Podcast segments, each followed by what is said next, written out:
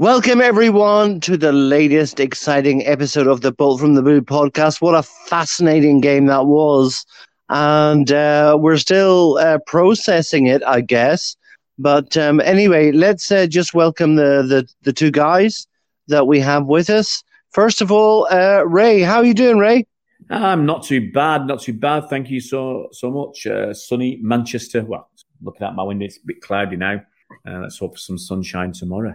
Mm-hmm. And we've also got Bernard. Bernard, how are you doing? I'm fine. Sunny Manchester. It's been raining for the last six hours here where I am. I don't know what, what part of Manchester you're from there, mate. I mean, well, I'm not really Manchester now. I'm posh. I'm in, I'm in Altrincham, so I'm, I'm Cheshire, Cheshire set you're, now, you're, mate. right. Yes. You're, you're safe. You're Cheshire safe. House husbands. The Cheshire House husbands, yes. I'm, I'm a bit further north than you. It's, it's uh, you know, we've got to keep up that pretense that uh, Manchester's always sunny. I'm Well, guys, uh, thank, thank you for asking anyway. Thank you. Well, uh, this was a fascinating game against two seemingly um, evenly matched teams. Uh, let's take a look at the lineups, Bernard. So we had Ederson Walker. A lot of people were interested in that choice. Stones, Dias, Akanji, Rodri, Gundogan. No, no kind of controversy so far. De Bruyne, Silva, Grealish, and Haaland on the bench. Ortega, Carson, Phillips, Laporte, Alvarez, Gomez, Mahrez, Foden, Hammer, and Lewis. What did you think there, Bernard?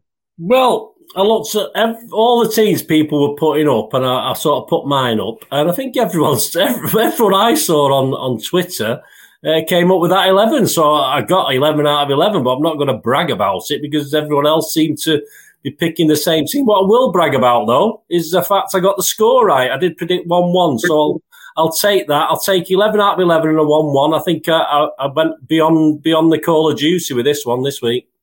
What did you think, uh, Ray?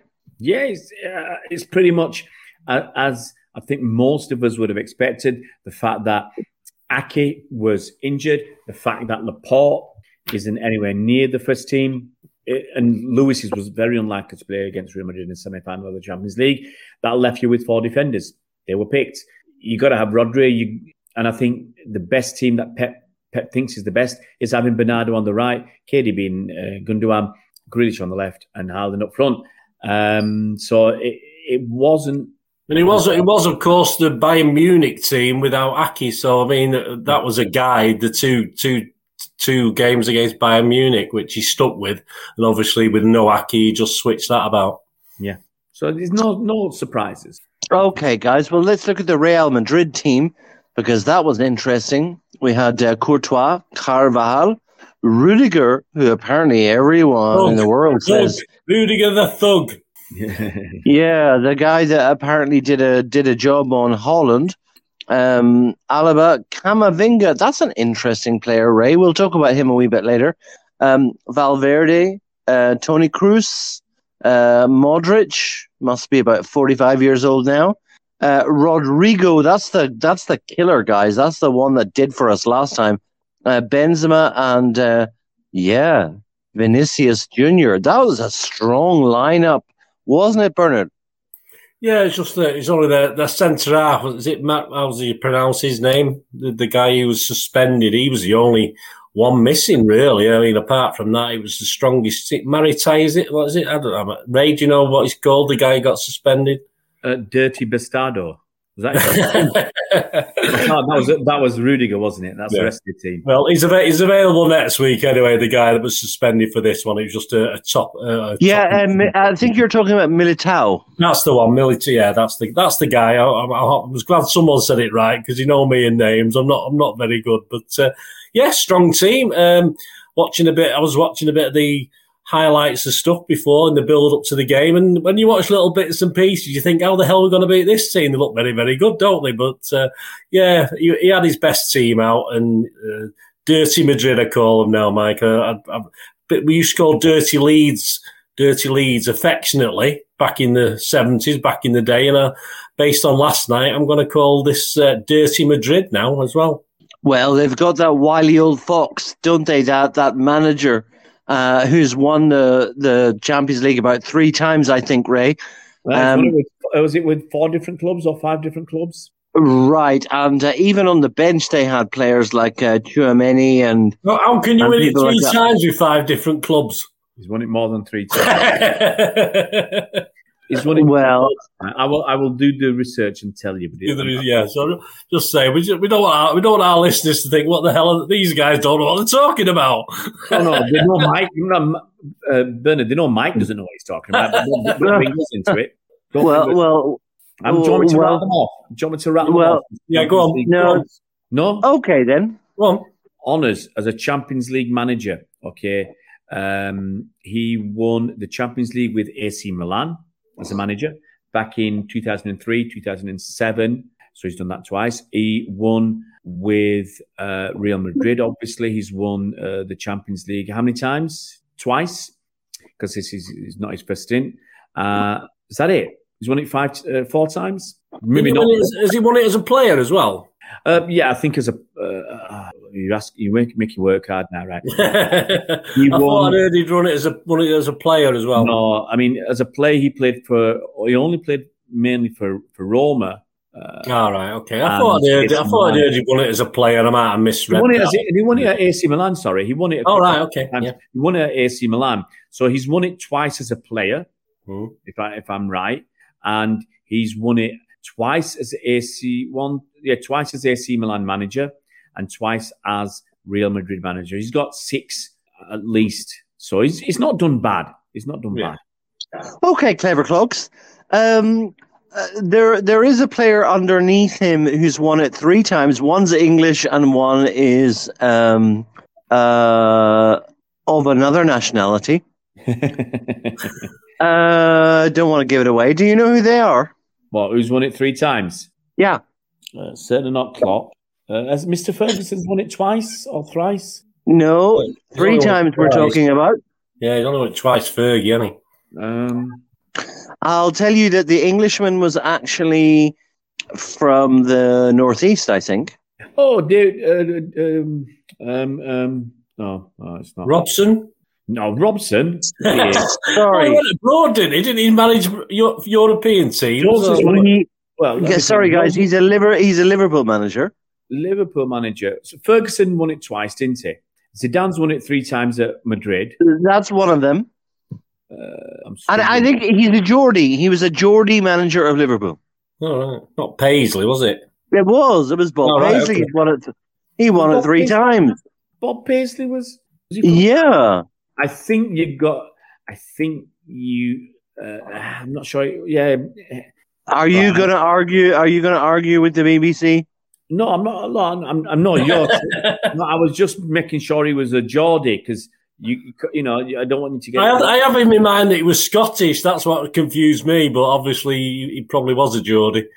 yeah, he was- Guys, Bob Paisley was the Geordie of Geordies. He's not the king of the Geordies because that was Dennis Stewart, but he won it three times and Zidane won it three times. Um, a lot of people thought that uh, Zidane was phoning it in, but anyway, those are the three. Anyway, let's get into the game, guys, because this was this was fascinating because it seemed like uh, Bernard, it seemed like that uh, Real Madrid were quite happy to let City dominate possession and they were hoping that they were going to get like a a dynamite uh, counter attack. That's how it seemed to me. Did you disagree? That, that's what they do. Uh, it's, it's sort of well known this season. They, they obviously use the pace up front, and they, they prefer, even though obviously a lot of games they do have a lot of possession, they do prefer to counter attack, and, and that's how he set he set the team up, and it sort of worked quite well, didn't it? Certainly for the first uh, quarter of the game. Uh, the, the plan the plan worked because we had a lot of the ball, but say we we Rail talk about a couple of uh, good long range chances, but uh, sort of half chances. We didn't do anything, you know, that was made you go wow. And Courtois had his hands uh, burnt a couple of times, but uh, yeah, it, it went reasonably well for him. Certainly for that first uh, 22, 23 minutes, even though we had lots, about eighty percent possession, uh, we couldn't find the net. Sixty-eight percent in the first half, I think. Um, Yeah, but I mean, the first 20 minutes, I think Oh, it was right, up in yeah, the yeah, eight yeah, towards we eight. were- Yeah, yeah. we, we we were on fire that first twenty. well, When I say on fire, in terms of possession, we had a lot of possession, but we didn't. Make Ray, here's an uh, here's an interesting quote that you might uh, be interested in uh, commenting on. Uh, not a very nice one from a fella called Jeff Sachs. He says, just as everyone us, uh, overestimates Pep and underestimates Ancelotti, so the same can be said concerning Real and City. Best team in the world? Please. Who are the champions of the Champions League? Who knocks City out? City are chokers. They cannot win, even with Haaland. What do you say to that, Ray? Wow. You know, I mean, who poked a porcupine up his backside? I mean, I, I can't understand. Obviously, he's uh, been his. Uh, I've never, I've never heard such negativity against City by any journalist. What's going on? No, no, mm-hmm. I, no. We've got to accept some home truths. I, I, I think some of the players were nervous. They made, we made plenty of mistakes. It wasn't a polished, polished City performance. Um, I've said it for the last few weeks. If we play at our top level, we blow any side out of the water. But we don't always play at our top level. Um, and uh, I, I, think a few players, as I said, were nervous. The mistakes, some some short passes, some poor flicks, poorly thought thought out, poorly executed in bad areas of the pitch to do it. Because Real Madrid were not generally going to do something remarkable to um, destroy us. They were relying on our mistakes. They were relying on hitting us on the break, and you know that they did. They did that a, a few times. Um, and so, in in, in in those instances, you've got to be so careful with possession, and that's one of the reasons why we had so much possession. And yes, a lot of it wasn't in great areas, and it was slow. Um, I think a few things we didn't want to lose. Pep didn't want to lose the game, so keep it tight which I understand. It's one of those things. I would have much preferred to be a bit more attacking, to go for it, to pass the ball quicker, to move quicker. But hey, if you do that and you lose 3 0, you get criticised. So Pep, I think, erred on the side of caution. I hope next week we batter them. We come out nice and early and hit them hard uh, and, and play on the front foot and play with a bit more aggression, uh, a bit more power, a bit more physicality, a bit more pace a bit more directness uh, and don't give them a chance. But as I said, I, I really do believe a few players had some a, little gentle mental scars from last year because we should have been in the final last year. We should have been winning it, and um, you know, at the death, they, they took it away from us, and I, and I think some of them haven't forgotten that. Yeah, Bernard, what do you think about that? Uh, a lot of people were saying that um, there was a wee bit of a psychological advantage for them because they did us in the 91st and the 92nd minute uh, last time, but it didn't seem to affect uh, uh, two players I thought that were quite good for Madrid, which was the goalkeeper Courtois and uh, Vinicius Junior, who seems seems to be a bit of a player then. Yeah, I mean, Courtois, Courtois is one of those keepers that you can be absolutely, can win games, you can win three points, you can win a cup final, if you can't. I think, was it Liverpool against Liverpool? He was outstanding, wasn't he, in the, in the final last season? But he is, a, you know, he can be got at, he can make mistakes, he's not perfect, but he's probably, probably at his peak now. Uh, I've seen him, obviously, when he was playing a few years ago and we saw more of him. I didn't, I didn't rate him brilliant, you know, that highly. He's obviously uh, improved with age, as most of us do. Well, apart from Ray, obviously, but most of us do uh, improve a little bit with age. But uh, yeah, he's a, you got you got you know we have to score a cracker to get it past him. We'll talk about that. And Vinicius Junior, well, uh, before they got the goal, he, he very nearly very nearly set one up, only for the quick thinking of of Dias to save it going across to Benzema, who's hiding behind him. Uh, he's a great. He's got pace, and this we all know a, a player with pace who, who, can get get behind players and get that crossing rather than take the shots himself. I'm all for that. You know, I, I, we had a certain player who had great pace, but he didn't know what to do with it once he got behind players and stuff like that. But yeah, he's a great player. Obviously, we'll talk about uh, what he did to us uh, very soon. I think. Ray, I think that there is absolutely no doubt, and even you can't disagree with this, that there there were three outstanding players for Man City, and that would be um, Ruben Dias, Ederson, and Kyle Walker. And my gosh, I was really glad for the first time in my life. I was really glad that Kyle Walker was playing for us tonight because he um, snuffed out about 90% of what was coming down that side. He was very, very, very, very good. But Re- Ruben Dias was was a hero, wasn't he? Yeah, he, he made some very timely challenges, interceptions. Um, yeah, he's. I can't argue with you, mate. You, for once, you, are spot on uh, with your. For once. well, think about Dias is he, he, he gets on with defending. He lets the Akanjis and the Stoneses and all these other guys up the pitch into the midfield, and Diaz just gets on with organising himself, and then obviously organising everybody else when when we're under pressure when they have to fall back into position, and that's yeah. that's, that's, what he's there for. He, he's not there to sort of dink a ball over to KDB to dink it over to someone else. He's there to get his body in the way, and he tried very hard to get his body in the way of a, of a goal, didn't he? But yeah. obviously, he had no chance of getting in the way of that one. It was a cracking shot, but uh, as you, as Ray said, that Dias is Dias is just he gets a lot. He gets stick. He makes errors. Who doesn't? Who doesn't make errors? And trouble is because he's at the, he's the last man usually. If he does make an error, it can it can be lethal for us. But uh, yeah, I, would have him. I'd pick him every game. Every as long as he's fit, he'd play every game for me. Yeah, yeah, guys, it was it, it it, was a real game of cat and mouse, and uh, as I said before, uh, I think most people agree. Um, Ancelotti was quite happy for City to have the ball, and uh, the Real Madrid goal was really against the run of play. I, I thought. Um, I don't know if you thought the same, Bernard. This was on the 36th minute, I think. City were definitely the better side. But like out of nothing, you've got that guy Camavinga. I, am a big fan of this guy. I mean, he, he looks a, a player, and uh, him and Modric combining uh, to set up uh, Vinicius Junior. That was a that was a a, a bullet strike. And uh, I don't know what you thought about that, um, Bernard. How did that make you feel? Yeah, because as you said, it was against the run of play. and They had come into it a little bit, uh, probably because Rudiger had done his uh, body check and tried to take Gundogan out of the game uh, on the 28 minutes. And I, I, think that sort of the break did them a lot of good. I, I think it stopped any sort of flow. Obviously, they had that chance with Benzema and Vinicius Junior we just talked about. But then 28 minutes, I think, I think the break in the game, I, I, think that turned it Madrid's way. I think it worked for them. So not only are they dirty, dirty Madrid, but you know, you know, they know when to do it to break a game up, to come back into it. And that's exactly what they did because we never quite got the control back. And on 36 minutes, as you said, I'll let, I'll let Ray describe the goal.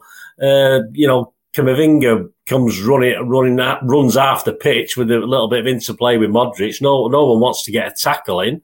Um, perhaps someone should have got a foul in somewhere on the line. He wouldn't have been booked because the referee wasn't booking anyone at that stage. So perhaps we should have some, done some of the dark arts ourselves. We didn't. Yeah. And I'll go over to Ray to describe uh, what happened then. Well, Ray, we, we we were really calling out for Fernandinho there, but he wasn't there. We needed someone to do something. Uh, and look, I one of the reasons that no one could do anything because Vinicius Junior is pretty fast. Okay, so that was obviously uh, not in our favour. And from where he was, what twenty five yards out, I don't think anybody was expecting him to shoot and to shoot so effectively, so powerfully. I think someone said it was measured at 100 kilometers an hour or something ridiculous. So he absolutely leathered that, and Ederson didn't stand a chance. But uh, you know, I think someone should have bounced him off the ball, given a cheap free kick away, uh, a soft one. But you know, whilst the guy's running at your defence, you've got to be doing something. And we didn't do anything. We just let him go. I think Stonesy turned sideways, trying to, you know, in, in this day and age, you, you can't just stand with your chest out at the ball because you you're worried about where your arms are. So he ends up turning. It, it's, it's, it's so annoying this handball thing. Um, but I think somebody else should have. I don't like cheating. You know, Madrid do it a lot, but I think if we if we had someone charging through like that, they'd have brought him down. No, no question. They'd have brought him down, uh, regrouped, uh, and uh, come back. Uh, uh, uh, you know, in, in, in a better position rather than we were well out of position. You know, and, and we were hit with a sucker punch. Yeah, Bernard, I, I think most um, City fans agree. if Fernandinho had been there, he would have clipped him and then given that gorgeous smile to the referee. Um, but we didn't have him there, and we didn't have anyone who could stop him. No, it was uh, cracker. We, we just get on to Ederson. There's a few people blamed him, not many, just one or two blamed him for that. But no, no goalkeeper on earth is, is getting to that. Not, not as as Ray said there. It was sort of unexpected. Although you know, obviously we'll see it with our effort in the second half. You know, you can never say anything's unexpected when you got great players on the ball who can smack the ball. Uh, it was brilliant. I mean, I, I, don't know how many sort of long range efforts he scores in a season. With obviously KDB's half of his Champions League goals have been from outside the box. I'm not too sure what the what the stats are on Vinicius Junior, but yeah, uh, absolutely. You know, to go a goal behind was was shattering, but there's no nothing you could do about that one. It, it was just a brilliant goal. Ray, I think everyone was interested in uh, observing what uh, Jack Grealish would do on this big stage. He's never been on that kind of stage before. And uh, we were all wondering how. Well, I've got to say, well, Mike, he, I've got to stop you there, mate. He was here last year uh, uh, against Real Madrid in the semi-final of the Champions League. Not quite, not quite so prominent though. But I mean, in this particular game, well, he was a super um, sub that wasn't a super yeah. sub, wasn't he? how, how, how, did you how did you feel he um, he got on against uh, these stellar players from Real Madrid? Honestly, he was shy. Yeah, he was shy. There you go. Oh, Ray, that's very, very harsh. No, you you asked me, and that's what I thought. He he wasn't even a nearly man. He wasn't in. You know, okay. Let let, let me think back. How many times did he get in a, a good shot, in or in a position to have a good shot? How many times did he put in a telling cross? How many times did he put in a, a, a wonderful through ball? I don't think he contributed that much. What he did do most of the time was keep the ball, keep possession, but he gave it away cheaply as well. You know, and I, I think, as I said earlier, players had nerves. There was one corner, KDB put a short corner to, to Grealish, and Grealish, I think he, he, I think he underhit the pass back. So KDB wanted to, you know, have the ball, so he uh, running, rolling onto him, so he could cross it in, and he couldn't because uh, Grealish had done a poor pass. And it happened a few times, not just with Grealish, with a few other players. I just don't think he was very good yesterday. Uh, I've said to Bernard a couple of times today that we were chatting um, um, that I want wingers who've got pace. Grealish hasn't got that. He's always cutting inside. He's very rarely going on the outside because he can't beat a player on the outside because he's not fast enough. And that's one area that uh, you know I think we we we struggled. You know, um, I want wingers. I hark back. I hark back to Sane and Sterling, knowing that we could just imagine you've got Vinicius Junior and Rodrygo playing for City. We set them uh, running. They run at the defender, get past them, and the defence are all running back. They pop the ball in. Haaland, who's running forward, six foot five. He's got the pi- power, the height, the strength, the agility to get onto the end of the cross. That's what I want to see. Teams are because we're slowing it down, we're very rarely getting behind the uh, opposition. We're not utilizing Haaland in, in that way. What in the actual actually the way we were doing earlier in the season when he was getting onto some phenomenal crosses. Um, we're not doing it. So I want more. I'm always, mm. I'm a very demanding person. I, th- I think, I think, Ray, if you look at Grealish, though, do you think he was playing? Because last night I thought he could have done one of these runs where he runs into the middle, you know, because um, he looked yeah. a bit exposed at times in that middle of the pitch. And I, I, thought whether perhaps Pep had him un, in, under instruction just to sort of play as he played. I know it sounds yeah. daft, but just, you know, not to, he didn't have as much of a free reign perhaps as he gets in some some games. So I agree with you. He wasn't great, but I think he was sort of reined in a little bit last night. I agree, Bernard, because he's a bit. I think in these Champions League games, you don't want to lose the ball. You don't want to lose the ball, which is why I think Bernardo was there, and probably Grealish, because I think Foden would lose it a little bit more. Um, and Grealish wasn't his usual exuberant self. He wasn't. Uh, he didn't show his personality, as they call it, on on the uh, on the ball as much as he does.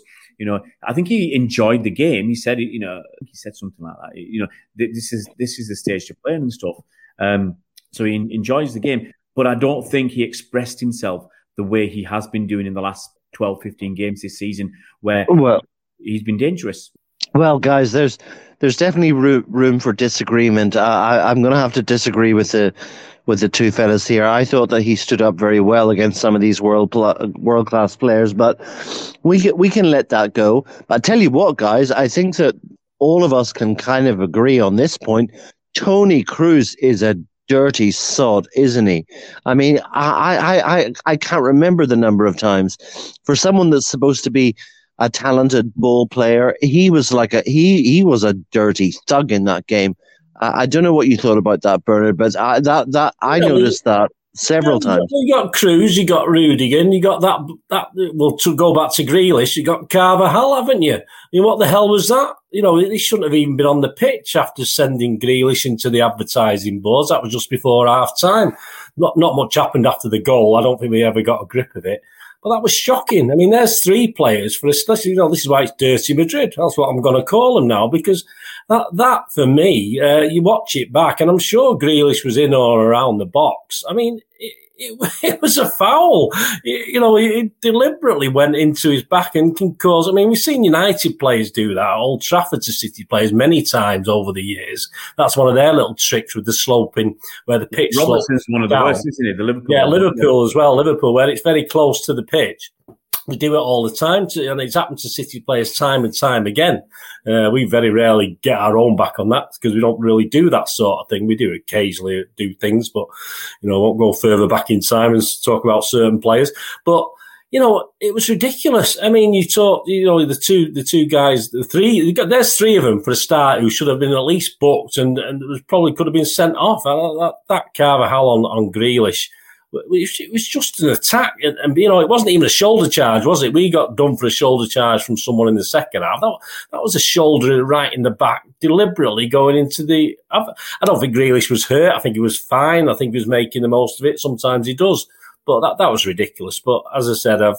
Uh, not not impressed at all with Real. This is how they won 14 Champions League titles. They can keep it for me. I'd rather just win one the proper way.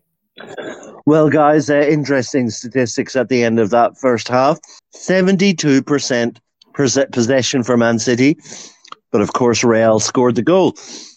And this is how, this is the fear that I have, you know, maybe going into the second game, but at least that'll be in front of 50 or 60,000 Man City fans instead of, you know, the whole uh, Real Madrid contingent and their 14 uh, league titles. But um, anyway, everyone was um, saying that Man City had blinked first. Um, and uh, going into the second half, Ray, were you confident that um, an equalizer was coming, or did you think that um, we were going to get knifed again? The way that second half started, um, you know, there was a, a, a, phase in that game where they were very much on top, very much on top, and uh, you were a little bit, a little bit concerned uh, for City. Um, you know, they had a good spell of play, uh, but fortunately, we we kind of got over that, got around that, um, and we got back into some sort of rhythm. And having said that, Bernard, hopefully, if I remember it correctly, we scored slightly against the runner play as well. You know, I don't think um, they really deserved um, what uh, you know the goal. Oh, sorry, we maybe not have deserved it uh, as it happened to us. Yeah, because because I watched John Telly make little notes, and literally before we scored the goal, I said, "Our backs are backs to the wall yeah. here, guys. This is a struggle." Guys, it was interesting because I think between about the 55th and the 65th minute, they were on top. Yeah. There's yeah. no yeah. doubt about it. Yeah, we but started. Then, we actually started the half quite well. The second half, we had some sort of control, but actually, I think they had about four corners on the trot. They were yeah. appealing for handballs left, right, and centre. There must have been about three handball calls, none, none of which were anywhere near handball. But of course, that's when Ancelotti started his moaning and groaning there period, uh, which led to him getting booked eventually with various things. But uh, yeah, it was uh, it was hard work. Uh, no, listen, uh, guys uh, and and listeners you have to realize that we're not playing Burnley this time. We're not playing Liverpool. We're not playing Man United. This is a world class team who knew exactly what to do in these kinds of situations. They were definitely dominant from 55 to 65, and uh, they were lording it. But then all of a sudden, waboom, uh, Kevin De Bruyne. That's Grealish to Gundogan to De Bruyne. And that was an absolutely majestic strike, uh, Ray. It, it, was like a snooker shot, wasn't it?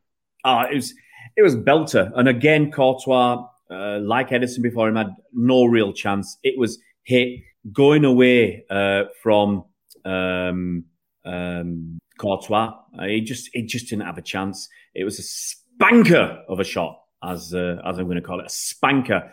Uh, and KDB's good at that, you know, smacking it in from outside the box. Uh, that's it, mate. Mm-hmm. Uh, uh, Bernard, uh, something very interesting happened on that goal. You saw the normally um, very, very calm uh, Ancelotti getting a yellow card because he thought the ball had gone out of play. I didn't see that personally. What did you think? Yeah, I mean, I'll just just quickly mention that it was Rodri who nicked the ball in the first place, wasn't it? Leading up to the goal, which was excellent. From that's what we get from Rodri, and it put him on the sort of back foot, if you like. But a great goal. Yeah, it was. Yeah, they were trying to. I was looking at the timeline and looking back this morning, just just checking things, and obviously they were a bit confused. They thought it was because that a shot had hit Stones' his hand. It wasn't particularly handball, but we got a goal kick for it, didn't we? And it should have been a corner. So they were a bit angry about that. And then Bernardo apparently kept uh, kept a ball. You know, we didn't really notice it while it was in play, and I didn't see any animation when it actually happened, particularly. But of course, it was BT Sport did this 3D visual thing yeah. that showed it was over the line. So but at the end of the day, VAR doesn't get involved in stuff like that. It's up to the referee and the linesman. So there's nothing it can do about that. Like anything, you know, goal kicks can be corners, corners can be goal kicks. The ball can go out of play. It's, it's subjective. You can't use VAR. So the fact they come up with a, a 3D thing of it was absolute crap anyway. And obviously, this added to the handballs. This added to the fact that about 45 seconds later, KDB smashed one in.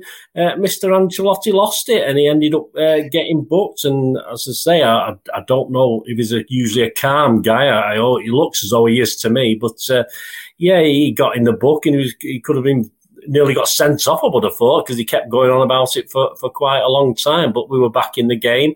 Uh, and from there, you, would think at least we're not going to lose it. But uh, yeah, it's uh, uh Mr. Ancelotti wasn't very happy. Ray, that was very interesting because I think that's the first time. Um, I, I, stand to be corrected, but I think that's the first time that Ancelotti has got uh, booked. He, you know, Ancelotti very famous for that that raised eye, eyebrow, you know, and um, he absolutely lost it. And I, I, I'm not. I don't really understand why. Yeah. Um, look, it's part of the dark arts. Some of it, I think, is, is theatrics. It's part of the dark arts. You go ballistic, apoplectic with uh, anger and stuff, and uh, uh, and disbelief, so that the referee and the linesman maybe start questioning themselves: Did we get that wrong? Maybe the next 50-50 call goes in your favour. It's all about conning the ref and and and trying to get uh, some small advantage from, from what you're doing. So it, it's just part of the way it is. So I, I, I just think that's an exaggeration from him. Um, so I'm, I'm not going to uh, worry too much about it. Mm. This is it. where this is where Ederson really uh, began to come into his own a little bit, uh, Bernard, because there was um, uh, a curled uh, ball from Kroos, and Benzema just rises up over the top of Dias and everyone else and plants a header that you thought was going to be a goal, but that was a wonderful block. And Ederson uh, was fantastic in that moment. Yeah, we started to get a bit touchy. I think a few minutes before that, Gundogan had, lost the ball on the edge of the box, trying to be clever and put it over his head, but obviously he ran into another player, ended up fouling Benzema. And that was about 71 minutes. And then 78 minutes, yeah, as you say, it was a Bernardo would give a foul away uh, on Camavinga, uh, the three kick. Um, a good international keeper, I would expect to make those saves all day long. But all the criticism Edison Ederson, gets, uh, I thought it was a cracking little save, and uh, it was uh, easily. I mean, I think it was Dias he beat, wasn't it, in the air, Benzema. Um, Dias, you know, we, have been waxing lyrical about Dias, but he was well beaten for that, uh, and a great save from Ederson, a great international keeper save. That's what he is. He's an international goalkeeper and he and he did he did his job perfectly. Mm-hmm. Um, a lot of people would say, although they didn't say it, uh, that that was a good um, professional performance away from home, Ray. Um, look, overall, you'd say yes. You know, we pretty much kept it tight. We didn't take too many risks um, overall.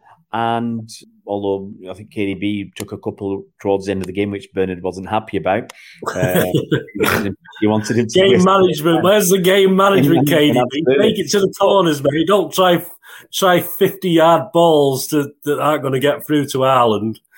But the tr- the truth is, we most of us would have taken that before the game. Look, I, I wanted to win. I wanted to win by a couple of goals. I wanted to show our dominance. Uh, the same way I wanted to be uh, Bayern Munich home and away. I want us to show our dominance. But like everything, games, uh, like you know, if you win overall by one goal, you know that's all that matters. I was talking to Bernard earlier today, and I said Liverpool have won, I think, the last six games by the odd goal. You know, and and that's all that matters is that they. Quite, quite interesting, isn't it? The last the last five Champions League games, we've drawn them away from home. The last last five games we played, which is a different style for City, isn't it? Let's let's be fair. you know, not wanting to put the mockers on it, we've got a fantastic home record. Hmm. We haven't lost for a long, long time, for years. So, you know, most of us will would take that. I think you've got to be churlish and greedy to say you want, you know, you're disappointed with getting a one-one. You know, we got to come back to the Etihad Real Madrid will have 3,000 fans. City will have 50,000. Uh, we have to make a lot of noise. I, I'm, I wish for once we could make that noise throughout the game, despite what's happening. You know, um, and you've heard uh, football commentators say that the noise, it's you know, the fan noise at City is better than it used to be, and the atmosphere and everything else. I want it to be through the roof. It's got to be one of our top games. You know, it's got to be like if Bernard remembers the the, the right. Just can you just start with what what what's I've never got to the bottom of what this cock up was last week with the selling of the tickets. I, okay. What what exactly happened? I mean, I, am not too sure. Okay, uh, you got various different categories of fan. Okay, you got the season card holders, which uh, you and I are season card holders. That means we go to every game. You've got you've also then you've got match day members. So these match day members don't have a season card, but they can apply for tickets uh, to games, uh, to home games. Uh, then you've got the cup scheme. So you can be on various cup schemes. You've got the uh, the League Cup scheme, the FA Cup scheme, and the Champions League Cup scheme. And so I think the way it works is if you're on the Cup scheme, if you're on the Champions League Cup scheme, you're automatically getting a ticket. Automatically, you get a ticket. If uh, and this is the first year in ages I haven't been on the Champions League Cup scheme because I just wasn't going to many games. Uh, the, the, in the uh, in, in, the knockout stages, uh, or sorry, in the, in the group stages. So you, if um, so, yeah. So uh, initially, cup scheme people get their tickets. Then it goes on to the season card holders. Okay, I got my ticket very quickly after it came out because it went to season card holders. Then it went to then it went on open sale to match day members. Now people weren't happy because they said you could have joined, paid your money about thirty quid, and become a match day member on that day, applied for a ticket and got a ticket. That's why people were unhappy. They said what it should have been. You should they should have had some criteria where you had to have some purchase history in the Champions League this season to, and you should have got priority. So some people said, well, I went to all three group games. I went to the round of 16, the quarter final. I've been to five games and uh, I didn't get a ticket. And people who hadn't been to any games, and they said, you know, obviously when tickets are sold, a lot of them go get touted out. You know, they sold on secondary sites for humongous amounts of money. And fans have said that streams of tickets were available. I'm not sure if it was more than normal or not.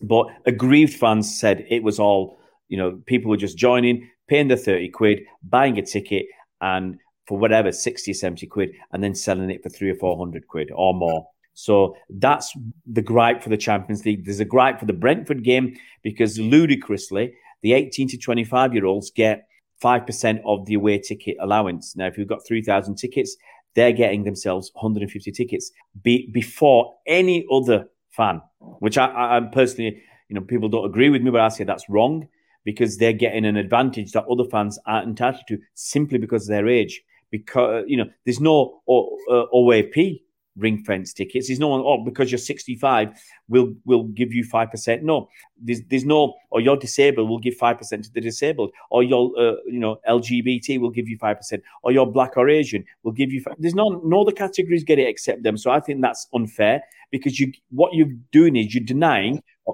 probably best part of 150 fans who've got over 20, in some cases, over 20,000 points. They've been going home and away for years, donkey's years. And when this scheme was first introduced, that allowed fans who were season card holders for the first time to jump to the head of the queue. Some people were going, you know, they were going to certain top away games. They were going to every away game where in previous seasons they wouldn't have had a chance. And I just don't think that's equitable and fair. Um, some people say they're the future. Okay, fair enough. So, but what happened was a lot of 18 to 25 year old fans were given allowed to get tickets for the Brentford game, last game of the season, away from home, uh, in priority over the, the points holders, which was the wrong way around. So I think they just allowed it to, to too many. Then City retracted those tickets. Some fans said, "Well, we bought uh, travel." Um, I guess in most cases, in some cases, you can get the travel back. I don't know, but it was another cock up, and uh, you know, and and the triumvirate of cock ups was the increase in the ticket uh, season card prices. So I think City have dropped a major bollock here. They couldn't win whatever they did with the season card prices. If you put it up by 2%, the fans would have said, well, what, 2%, that means nothing. You know, you're not getting anything out of 2%. Um, you should have done it at zero. So whatever City did, they're on a hard into nothing. Uh, but in this instance, I think they should have come out and said, we, you know, we think it should be 10% mine's gone up by 10%, and others might have gone up by more. They should have said, we think it should be 10%, but due to the cost of living crisis, we're only going to put it up by 5%. I think they would have got more empathy, uh, more understanding from City fans rather than there's a, there's a group called City Matters. They make representations to the, the club, they have meetings with the club, um, and there's a lot of fan reps there. They said they don't want the uh, season card prices to go up. Club ignored them, they put the prices up.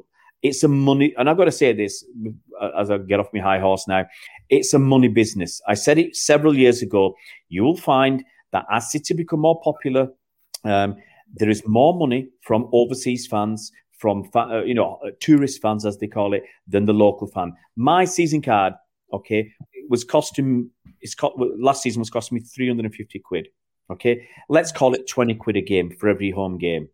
City can sell my season card. If I don't go, I can put it on a ticket exchange, basically give it back to City. They'll give me my £19.50 or whatever it is. They can sell a top game like Liverpool, Arsenal, Man United. They can sell that for about 70 quid, 65, 70 quid. So, and the other games, some of the other games, they'll sell it for 50 or 55. City can sell my season card if they sold the 19 tickets individually for over a thousand pounds a season. They'll make 650 quid out of my season card more by doing it that way. So they want to do it that way. Tourist fans buy package deals. They might fly over from wherever. Let's say they fly from the States on a package deal. So that package deal might include hotel. It might include um, the flight. It might include the, the ticket. They'll go to a stadium tour. And I was there a couple of weeks ago, and there were tons of fans there on, on the stadium tours. Uh, they will buy stuff in the club shop. You know, city. Some city fans will buy knockoff shirts from from the Far East. Um, your overseas fan, if they come to Manchester, they want an authentic shirt.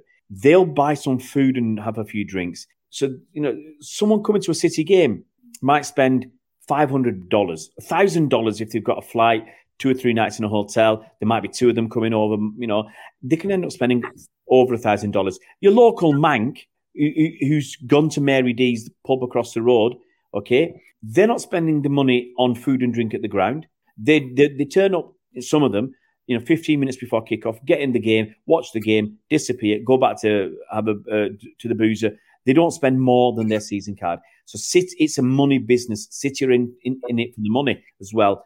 And the fact that we're going to expand to 61,000 seats, an extra 8,000 seats, means they believe that the the um, demand is there. The demand for these extra seats is there. They know they can oversell.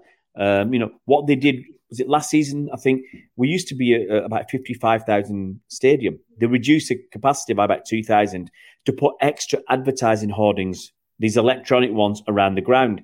That makes them a lot more money, apparently, than those 2,000 fans. So uh, it's all about money. And unfortunately, we have to accept that.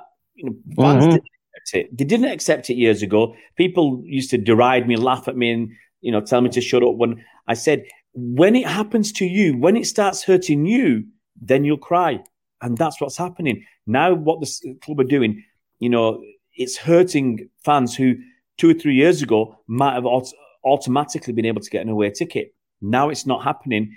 They're crying. It's too late now. Okay, Bernard. Well, um, the final whistle blew. Well, you glad um, I asked a question now, aren't you, Mike? You're glad I asked that, aren't you? uh, I am indeed. But listen, the final whistle blew, and of course, um, Ancelotti was still chuntering on about that decision. but uh, Bernard, who do you think would have been the happier manager at the end of this game? Well, I think Ancelotti should have been okay, but I, I, think it got to him a little bit. I think the fact, I think he wanted to. I think he, even though he'll, he'll, he'll, he'll be brave and say, obviously, we all know it's going to. Obviously, the second game is the big one now, and we both got, in theory, we both got a good chance. But uh, I think he wanted to win. I think he wanted to win, and we saw a bit of that with his, his animosity. And as Ray said, he lost it uh, for the histrionics to impress the referee and make uh, make make different decisions. But uh, I think he, I think he wanted to nudge that to, to once he got a goal ahead. I thought, and the way the way the match was going, I, I think he was he wanted the win. He wanted to perhaps go into a two goal lead at some stage. He never got it, unfortunately. So personally, I think I think I think they're both happy, but I think Pep will be happier. I, I certainly mm-hmm. am. So. Um, uh, Ray, going into the second leg, uh, would you do something risky? Like uh, City were quite conservative in this game. Would you put someone like Alvarez or Mahrez on to try to make stuff happen, or not? Probably not. Uh, I would probably go with the same side or very similar. I might, because we want to be a, a bit bit more pace. I might go with Foden on the left um, or on the right. I want, I want him somewhere. But if we are going to play Bernardo on the right, I want Foden on the left. I want a little bit more pace, a bit more risk. He will take a bit more of a risk. Um, but generally, I'd keep it the same for the, for the first hour.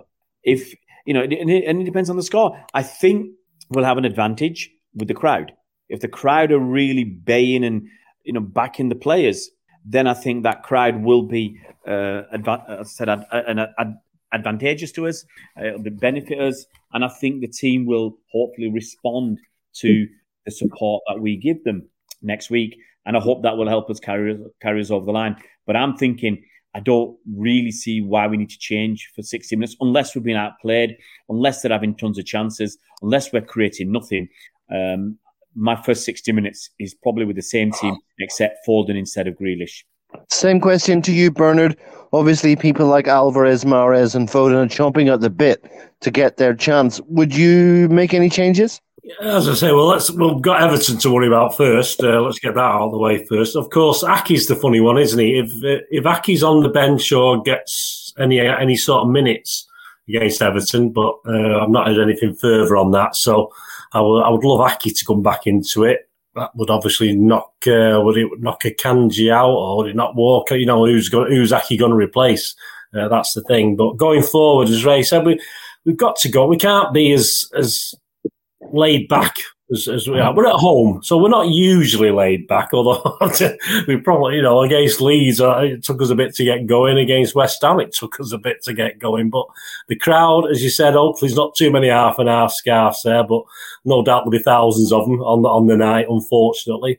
Um, so we're gonna to, I'm to have to shout twice as loud as I normally shout to make up for uh, for all these half and half guys. But yeah, I, I think Pep will stick more or less to that team. I don't think we know he could throw a wobbler, but I can't see what wobbler he's going to throw. Apart as Ray said, Foden potentially uh, if he's doing stuff in training, if he does well at Everton on weekend, which is another if. You know, if Foden has the game of his life at Everton, looks as though he's back to back to form.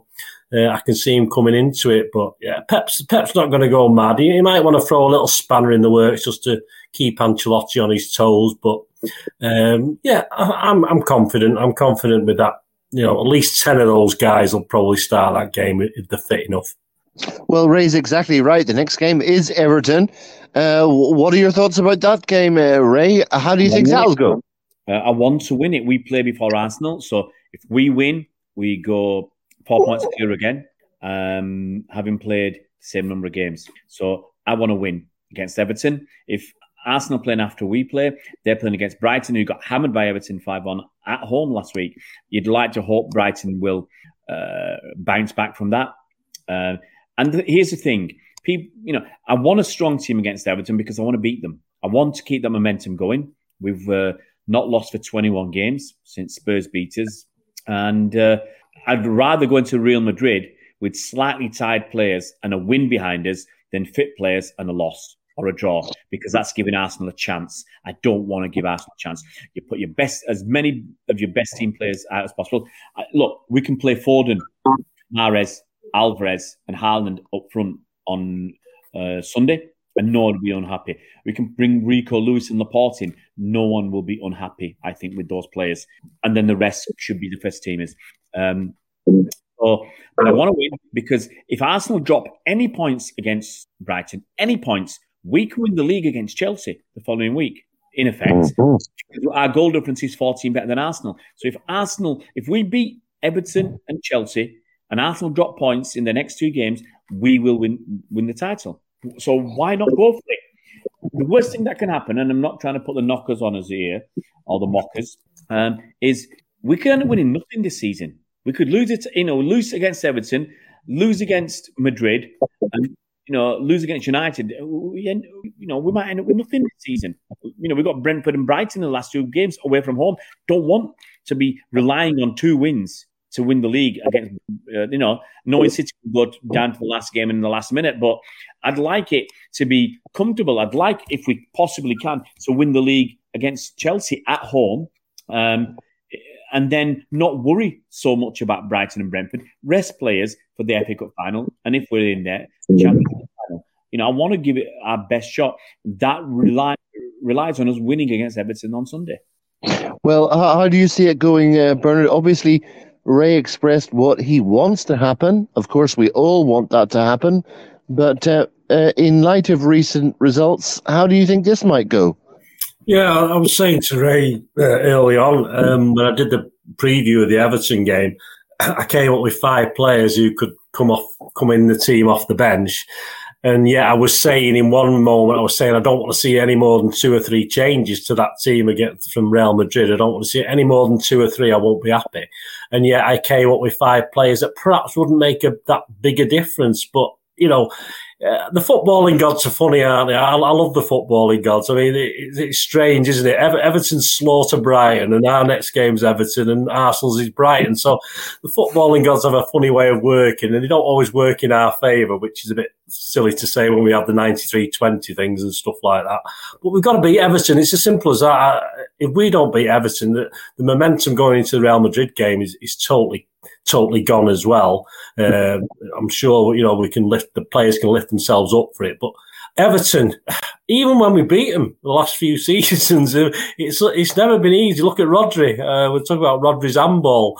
Uh, you know, we, we won that game, but perhaps we didn't deserve to win that game, and that, that was crucial at the time. So it's not going to be easy. And, you know, at least for the first time, perhaps since Sean Dyche has took over, Everton, Everton will be cock a hoop at the moment because they're on a high. Uh, they had five shots on five shots on target, scored five goals. Uh, if that happens against us, I'm sorry, we're not scoring six on, on Sunday. So, so let's let's let's hope for the best. Play our best team possible, which could be five changes, um, and and just win it and. Two one with a scrappy injury time goal. I don't I don't care, but it's a hell of a game. It's far tougher than, than Arsenal have got. And as, as Ray said, Arsenal play after us, so they'll know exactly what they have to do. And they'll be in the right frame of mind if we don't get three points from, from Everton. They'll, they'll be in the right frame of mind to stop Brighton and put the pressure Ray, back. Ray, that was that was such a weird result, wasn't it? Uh, Everton against Brighton. Yeah, look, look, these things happen. I think three. T- look, Liverpool's resurgence and challenging for the Champions League has put pressure on Newcastle and Arsenal uh, and, and, not Arsenal, sorry, Newcastle and Man United. You saw Newcastle's performance against Arsenal. It wasn't the Newcastle that we've seen recently. You know, Newcastle have won I think nine of the last ten games, or some at seven or at, at the last eight. Um, they've been really good.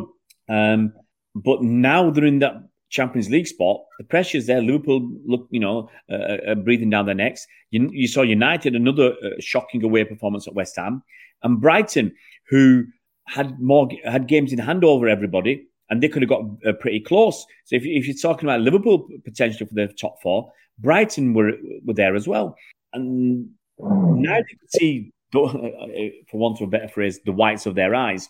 Now they were looking at, at this opportunity of getting into the potentially in the Champions League. They've crumbled. So it happens. Everton, you know, um, Everton are playing once a week. Brighton have been playing twice a week because they've obviously been the FA Cup and playing catch up on games. Um, so they were probably a bit tired than, than Everton. And it's just one of those things, and uh, it, it happens in football from time to time. Uh, Bernard, I, I can't um, finish the pod without mentioning this one thing that everyone was talking about. I mean, if you're a football commentator, you've got to have, a, at the very least, a semblance of objectivity. Rio Ferdinand, after that Real Madrid goal, was just something I've never seen before. That was absolutely ridiculous, wasn't it? Well, hey, uh, like like a lot of these guys linked with United, perhaps linked with Liverpool. Um, the hatred for cities, all you know, it's not a conspiracy theory. It's out there. We know it's there. Of course, it is. And uh, Rio Ferdinand uh, reacted as a United fan who didn't want City to win the European trophy. Uh, we don't want to see it from a a broadcaster, if you like, who's supposed to be giving I don't know. Do, they have to be? If we've got someone partisan for us, I mean, Lescott just sat there like a wet lettuce, uh, not saying anything. if we've got someone as partisan for us who, who, give him stick back, fair enough. But we don't like it. We don't like Ferdinand, do we? We can't stand him. We can't stand him since Balotelli's wink. He's never been the same guy, has he? Let, let's let's be fair about it. But it just shows. It just shows. Um, you know, it's not conspiracy.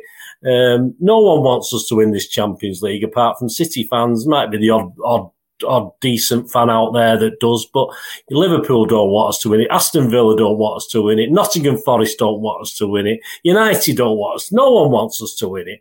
And Ferdinand is just a typical rag. And he, I hope, I hope.